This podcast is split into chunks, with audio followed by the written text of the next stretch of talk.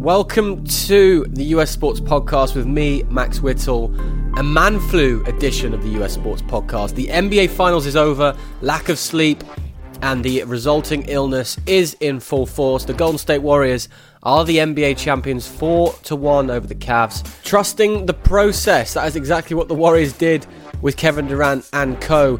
And we have Joel Embiid, Mr. Process himself, on the show today.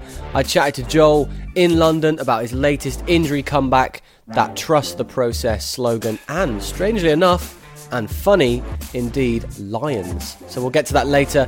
I'm going to give you quick thoughts on the finals as well because Dennis Syatt, who is irregular on this show, he's been at the finals. He was in Cleveland for game four and went back to the Bay for the deciding game.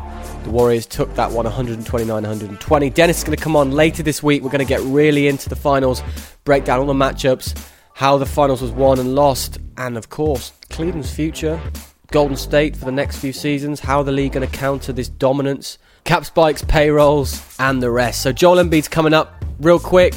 Game one, I think we could say pretty safely that Harrison Barnes was taken out of the equation. Kevin Durant came in, and we just saw the difference in this Warriors team. The, the different look. Durant, zero turnovers. He opened the lanes. The Cavs defenders paid far too much attention to him and the shooting of the Golden State Warriors, and they just drove for easy buckets. Durant also meant that LeBron James had to run around guarding the perimeter for the first two games. We saw the Cavs pay, play Richard Jefferson on Durant a lot more as we went on the series. James guarded Draymond Green a little bit more, trying to get into that free safety spot on defense that he likes so much. The pick and roll changed a little bit as well.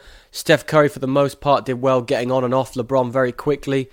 Uh, James and Kyrie Irving figured out too late in this series that they had to attack that pick and roll instantly. For instance, Kyrie Irving, when he got Zaza Pachulia onto him, first two games of the series, surveyed the backcourt far too much, surveyed what was behind Pachulia for far too long, and another screen was set, and the defense could reset. Uh, Durant's addition, along with Iguodala and Green, the athleticism, the length on the back line, really helped the pick and roll. Iguodala had a huge game five. It's great to know that that is your fifth guy in this series. Klay Thompson didn't start the uh, start the series well shooting the ball. He was phenomenal on defense, particularly in the post. A lot of the times in Game Five, he was matched up against James down low. He held his own, and he's one of the best two players, two-way players in the league. He's scoring the ball a lot better in the final two, three games. Even if he doesn't shoot the three well, his defense doesn't lack. It does not go down. He stays focused. He moves his feet. He uses his length as a six foot seven shooting guard. He's got the ability to stay with defenders. And Kyrie Irving, for as good as he was, and my God, some of those layups he does at the uh, finishes at the rim are insane. I think he's the best finisher we've seen in, in the NBA. Klay Thompson does not let his head go down, and he limits Kyrie. He gives up the good. Sh- he gives up those great plays by Kyrie, and even if Irving scores 30, 40 points, Klay Thompson has still done his job to an extent. Key phase in game two, I saw it halfway through the fourth quarter. Kevin Love gets the ball from LeBron James in the post, and he's calling for LeBron to get the ball back. Come and get the ball back. He doesn't. Love goes to the post. KD blocks the shot, and then he runs up the floor, goes over James and Love for a bucket. That was the exclamation point in that game, and, and he was the difference here. J.A. Adande of ESPN made a really interesting point as well on Twitter after the finals was over that the Warriors didn't just add Durant to a 73 win team, they had to because they needed someone who could dominate, Le- not dominate LeBron, but best LeBron in a final series. Steph Curry had his injuries last year, and we do give him a lot. There's a lot of excuse there, but it was genuine. Even when he's healthy, though, the size and the dominance, the athleticism, the all-around ability of LeBron James means that adding Durant was that guy. It was the key addition to going up against him. It meant that they were harder to defend. They had more shooters on the floor. Durant has become one of the better defenders in the league. He's long, he's athletic. He guarded LeBron James with physicality. Aside from game four, really got up on him on the perimeter, guarded him high, blocked shots, stole the ball, and he's become a better passer. He's really fit into the system, and Ron Adams has been happy with his defense. Bruce Fraser said this is the tip of the iceberg. You know, we haven't solved everything we want to see in Golden State, is what Fraser said, essentially. Kevin Love had a decent series, a lot better than last year. He was he, he he could remain on the floor defensively. He wasn't that bad, but Curry got to the line far too much. Kevin Love certainly doesn't scare Steph Curry one on one in that in that pick and roll, and and Tristan Thompson just went hiding a bit in this series. You know, last two games he was good. He got ten rebounds in game four, but he had eleven rebounds in the first three games combined. He didn't bring it the Kardashian curse, as they say. LeBron James averaged 33.6 points, 12 rebounds, and 10 assists. The first player ever to average a triple double in a final series, and they lost 4 1. There's going to be questions about the Cavs' future. Deron Williams, Kyle Korver were supposed to be big additions to this team, a team that beat the Warriors this time last season. They didn't do it. They did not perform at all. Williams was bad in this series. He only scored a couple of baskets. Kyle Korver did not hit threes, especially when he had big moments. Had wide open threes in game three, and that would have meant a 2 1 series def- uh, deficit. They could not come through. What does LeBron James do? What does Kevin Love do? I feel like Love is the fool guy in all of this, but he shouldn't be. If you're going to bring in Paul George or Jimmy Butler for Kevin Love, you might have gained those one of those two players, but you've lost an all star, a legitimate, very good player in this league. It's going to be tough for anyone to get to where the Warriors are. But as I said at the top, we're going to get into this final series a lot more in a couple of days' time with Dennis Sight. He was at the NBA Finals.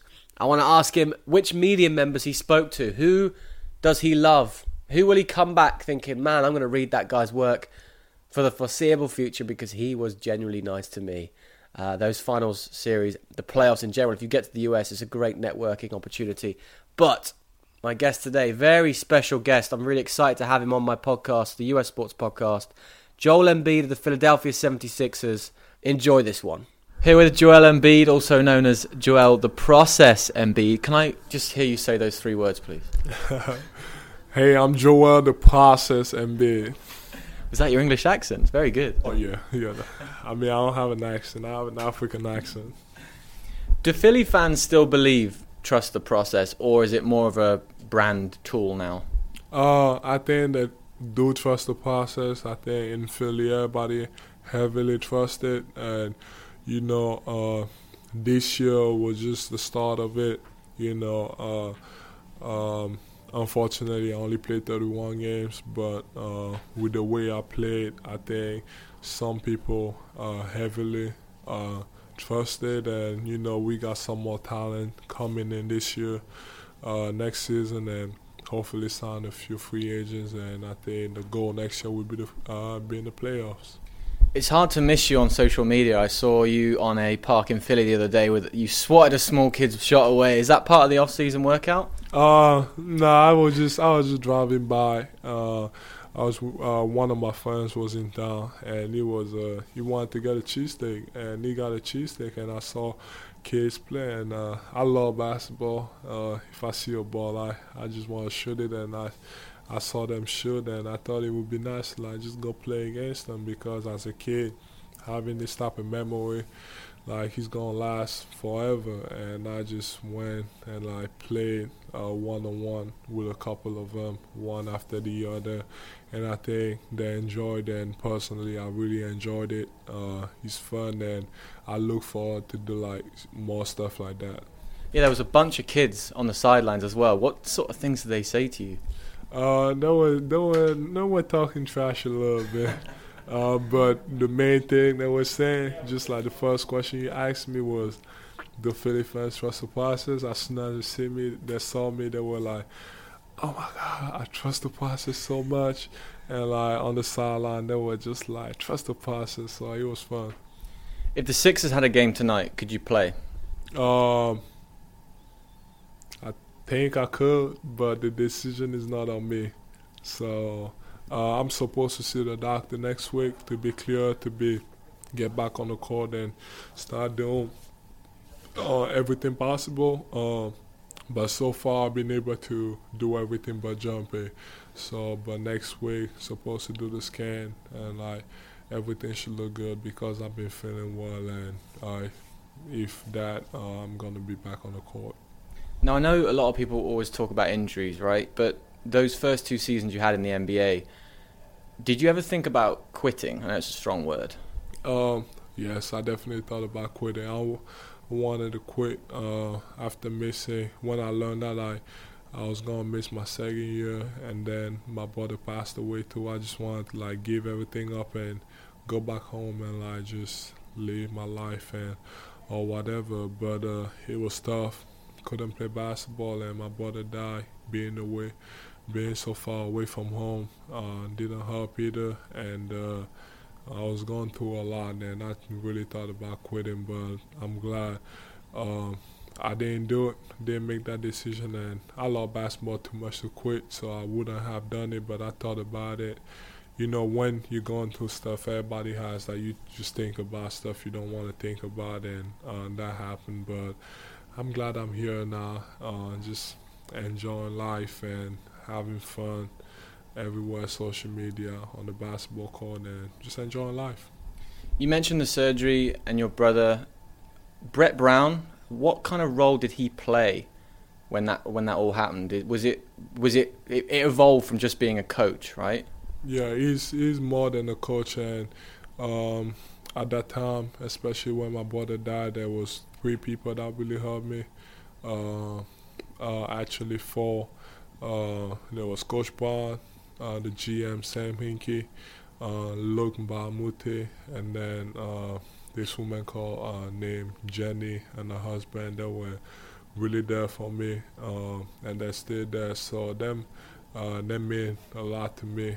Um, coach Bob means a lot to me because he's more than a coach. Like he really cares about you personally, more than basketball, and obviously on the basketball side, he's gonna help you a lot too. Can you teach your style? What you mean? Can you teach the way you play basketball? Well, play, um, you know, I said that before. I want to be a complete player. I want to be a point guard someday. So, uh, I mean, the way I play, uh, I really care about defense. So, uh, my goal going into next year is definitely win Defensive Player of the Year. Uh, but the way I play, just shoot threes, shoot from the mid range, post up, handle the ball, uh, sometimes bring it up. So I do a little bit of everything, and uh, I'm not good yet. I still need to like um, perfect perfect everything and get to the level level where I want to be. And obviously there are tall shooters in the NBA. Dirk Nowitzki, Anthony Davis can shoot the three now. You're Marc Gasol, but for you, you just said that you'll shoot the mid range, the three, anything. Why do a lot of American players and systems say to the big guy, "No, wait, you're going to be down low." I know the game is evolving now, but there was never a doubt you were going to shoot wherever, right? Yeah, I mean, when I was in college, uh, I was allowed to shoot, but uh, the typical the typical big man is just got to stay on the block and post up or rebound the ball. But nowadays, uh, we got so much freedom to like evolve our game, and uh, that's the way the game is going. Big every big guy shoot threes now, and uh, so like that's just the way the game going. You just gotta adapt uh, because if you if you don't adapt, you're gonna stay behind. And I think this year was a big change for the NBA because that's when this year big men really showed that they can they could do everything. Like guys like DeMarcus, uh, Anthony Davis being able to shoot the ball, put on the floor, like playing like guards, like uh, I think I did the same too. So that's the way the game goes now, and you just gotta adapt. You're playing volleyball at 15 years of age. Luc Mbah-a-Moute, you mentioned him already. He discovers you at a basketball camp. What did he say to you, or did he just go back and say, "Hey guys, we've got a player here"?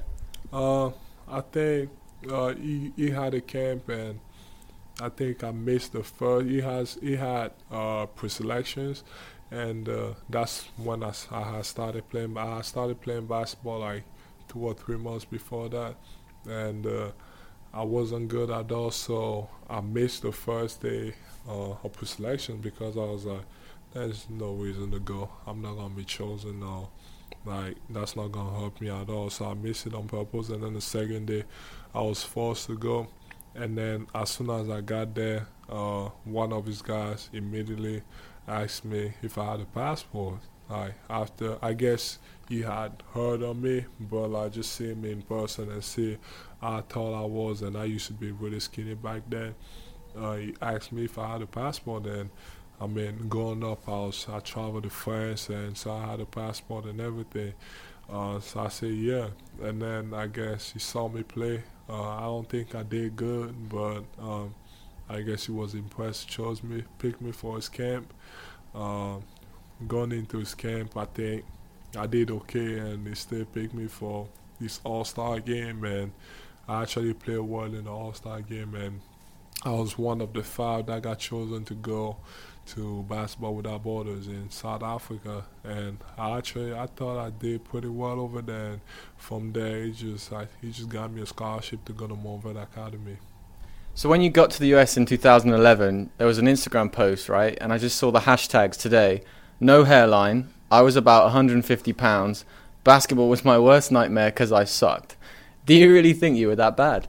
Uh, yeah, I thought uh, I thought, man, I was playing against the guys Montverde Academy, and that year we were the best team in the uh, in high school, and we had like uh, three guys that were supposed that were like top ten in the country, so we were really good. I mean, that year I played JV, but uh, I played uh, practice with like the senior team, and uh, I was getting pushed all over the place. Um, I was fighting every day.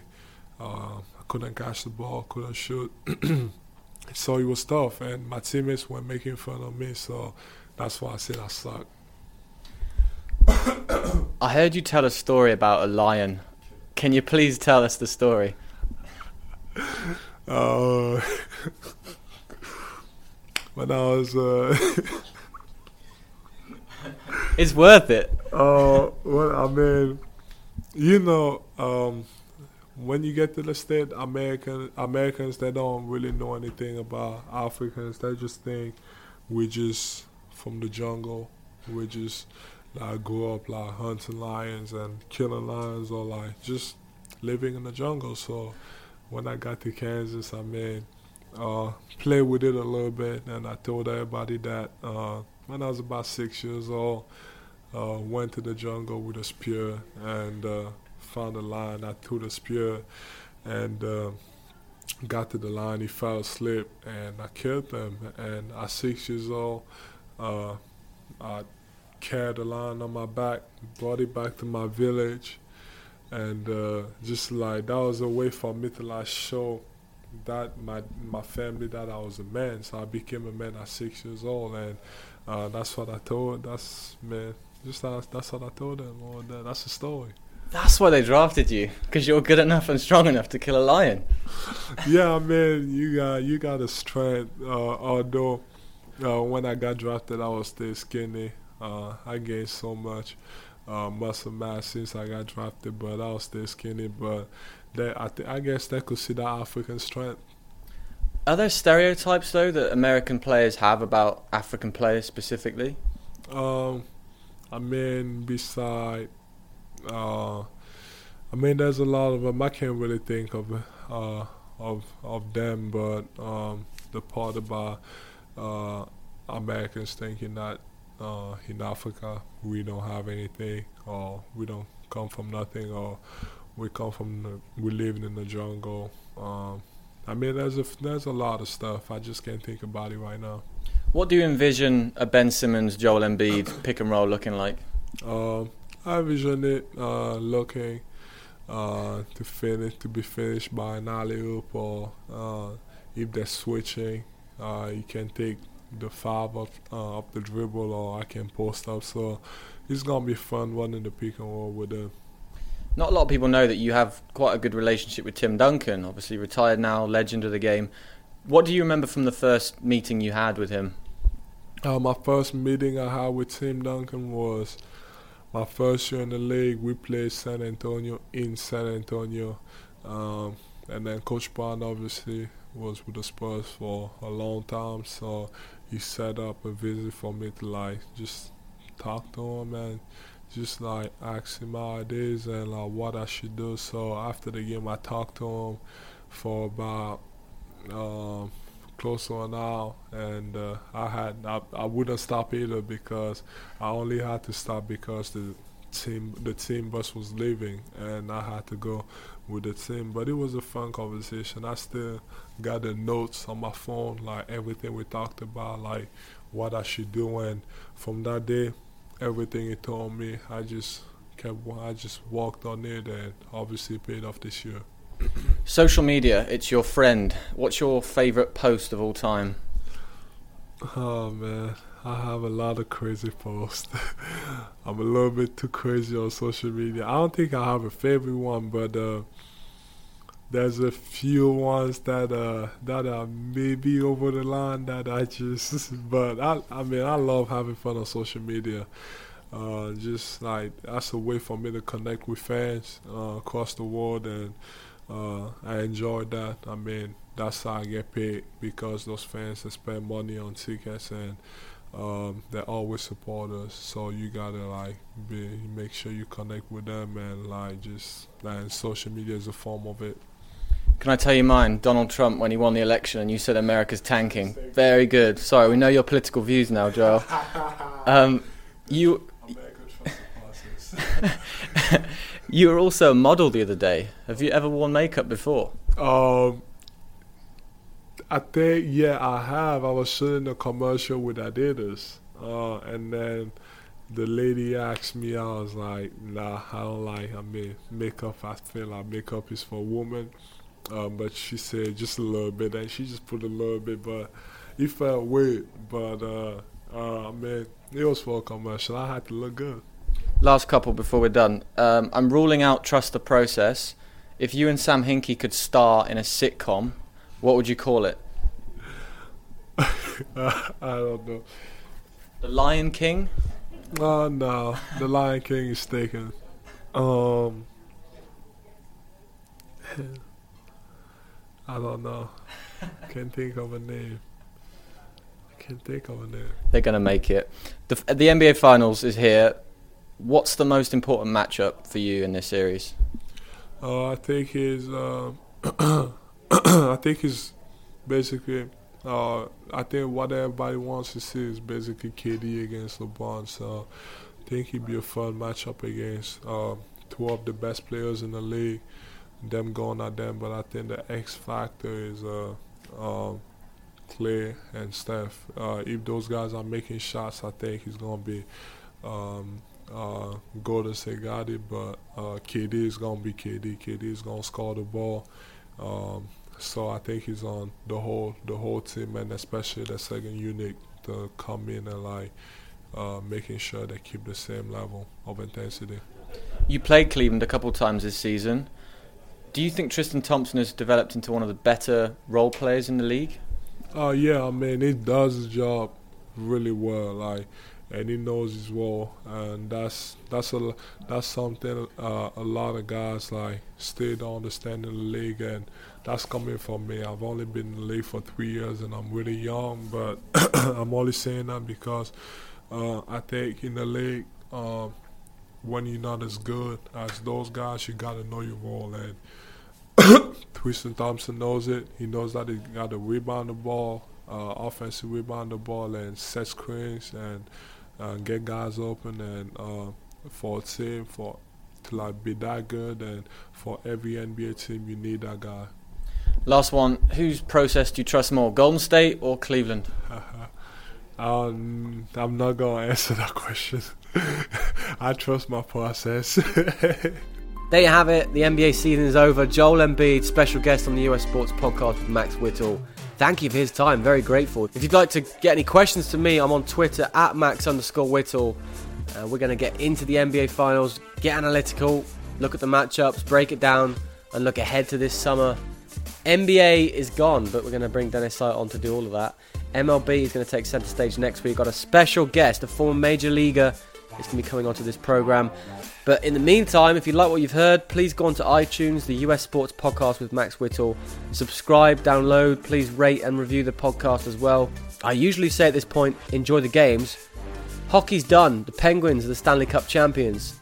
The Warriors are the NBA champions. The NFL, long time since we had a game in that. So it's baseball. Baseball is going to take centre stage next week. Special guest coming up. But thank you to Joel Embiid today. And thanks for listening. I'll speak to you soon.